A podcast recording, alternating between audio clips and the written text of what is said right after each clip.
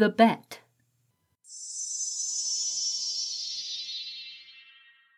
Welcome to Dragons and Red Shirts, the podcast where I get to hone my writing craft on your ears and give you something pleasant to listen to. Yep, you're my practice buddies. Thanks to my friend Nikki for being responsible for this lovely little story. Originally, it was slated to be entered into a contest for Doomsday Diary on Vocal. However, I didn't realize that Vocal requires a subscription in order to enter contests. So now it's a story for you. This is a post apocalyptic story that is less than 2,000 words long with one requirement it had to include a locket. I decided to make something that is only relevant for this time a casual little story for the here and now. Here is the bet. The United States had little left. By 2028, the West Coast was a heap of a disaster zone, most of it uninhabitable. The population fading. The rest of the country wasn't much better. As tragedy ravaged our nation, we slowly lost communication with the rest of the world as we lost our grip on technology. We had only ourselves to blame, really. Our one hope was to get ourselves together before our population dropped to zero. Yep, get it together and create something from nothing. The figure in the mask and Nomex suit entered bandits with the carelessness all prospectors had. The ashy dust from outside drifted off thick leather boots as they were scraped there a few times. The figure advanced, noting with satisfaction that the tables were at least fifteen feet apart. Not that there were enough people left to fill the tables, but it's good to be careful. No use drowning in your own lung juice when some caution would prevent it. What do you want? came the sour, unimpressed voice of the barman. He, too, wore a mask, though it was only double cloth. His Nomex hung on a tab near the door. The muffled voice of his patron caused him to sigh exaggeratedly.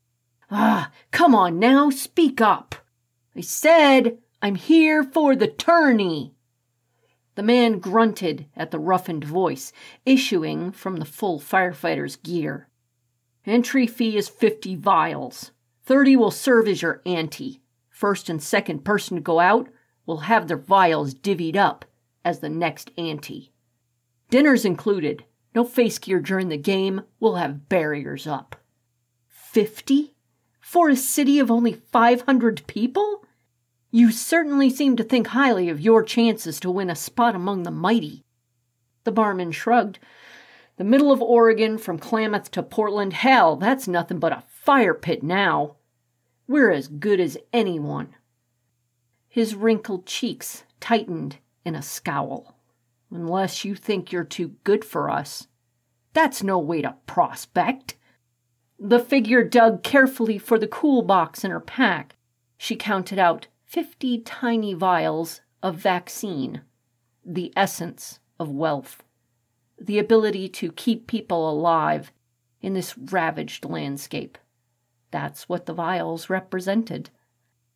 I've already won four counties, mister. It won't matter what I think when the food crates start getting delivered, will it?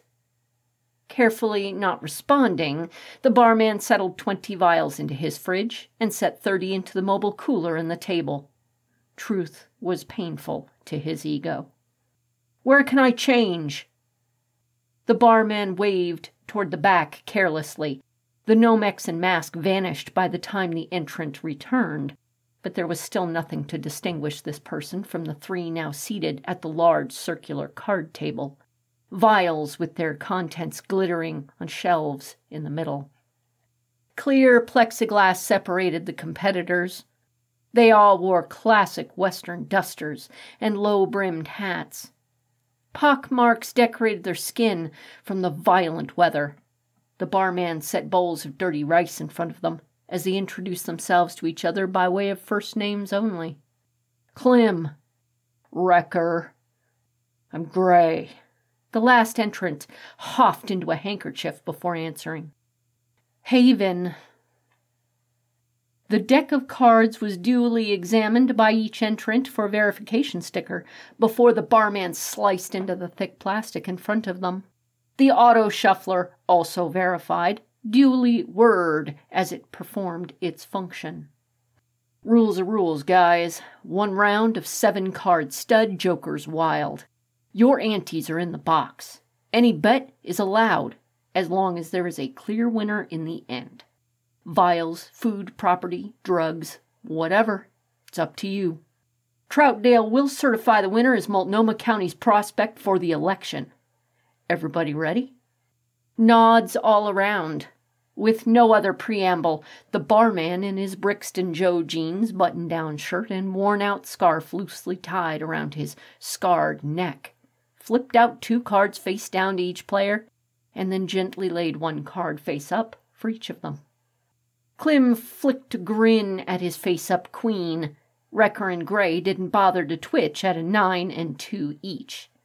Haven carefully put a finger on the face up king and slid it aside by itself, as it should be. All of them peeked at their face down pair. Haven immediately brought up three more vials, at which Wrecker's jaw tightened. Haven looked at him carefully. Nothing, she thought. An idealist. Worse, a gamer. Her stare hardened, and he flinched, then threw down his cards and got up. His whole cards showed a three and a five. I never liked this game anyway, he responded hotly at her. She raised her eyebrows as if in surprise. No one touched his ante. Clem and Gray matched her bet. The next round of cards came through. The bets became soft. Haven pulled out a box of chocolates, causing disbelief. So what if they were just as much a bet as the game itself? She made them from carob. It was chocolate like, wasn't it? Six of the delicacies went on to the table in little cups of their own. Of course, no one was allowed to touch the bets until the game was complete. Clem flashed another grin. From a vest pocket, he pulled out a small clear plastic bag of white powder. He conspicuously showed it to the barman, who inspected it. Crushed dry antes, certified from Merck. Acceptable? Gray's eyes wouldn't meet theirs. Haven knew he was done for.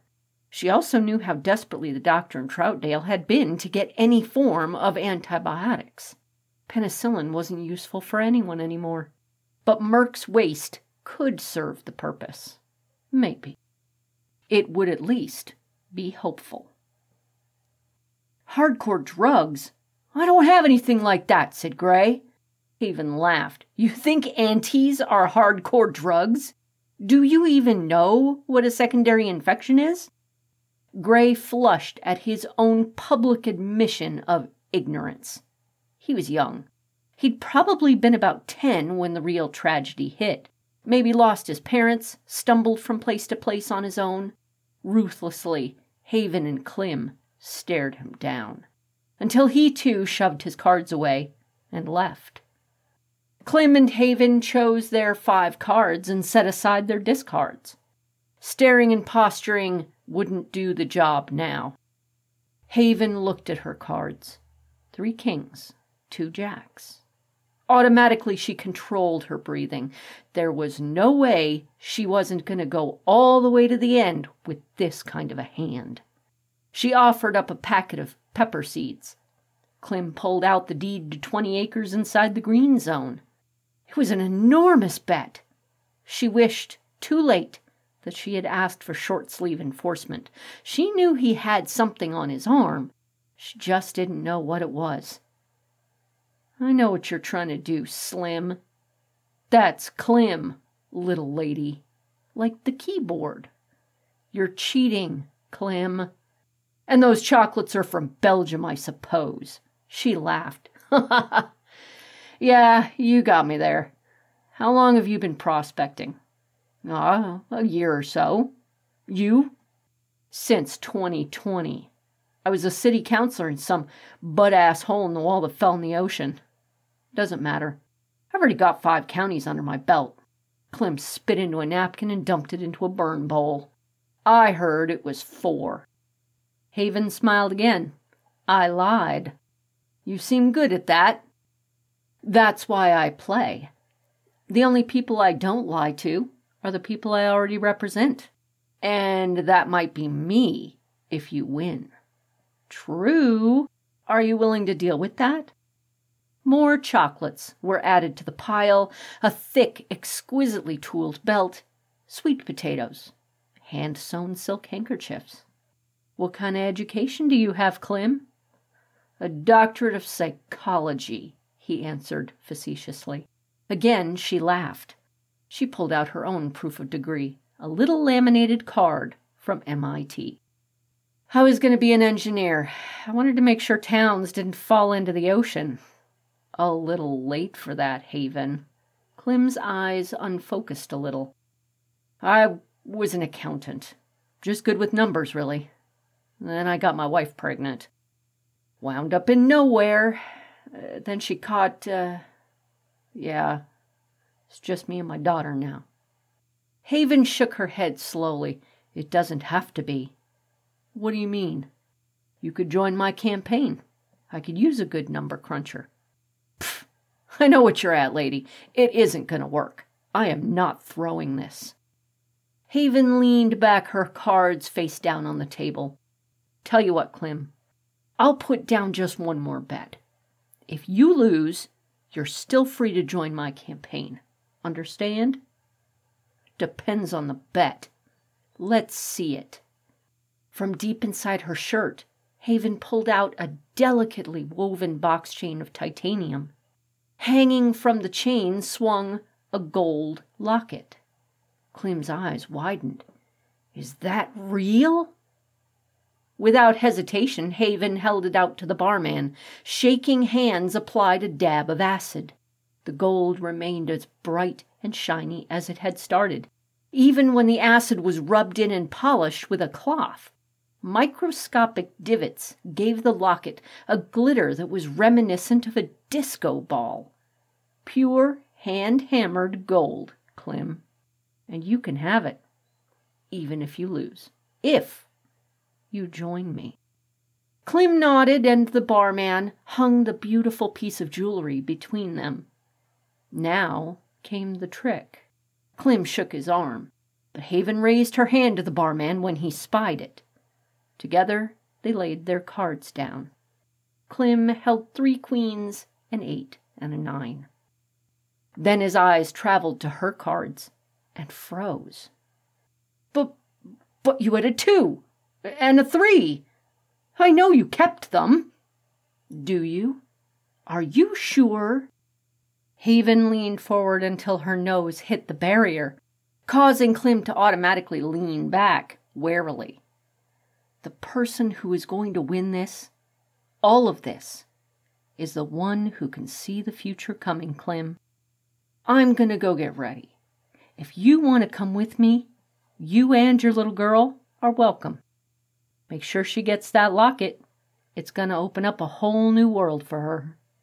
When she returned from the bathroom, she paused only to pick up her certificate of hire. She held up the sheet and grinned. Now it's five. You want a cold box for your vials? said the barman.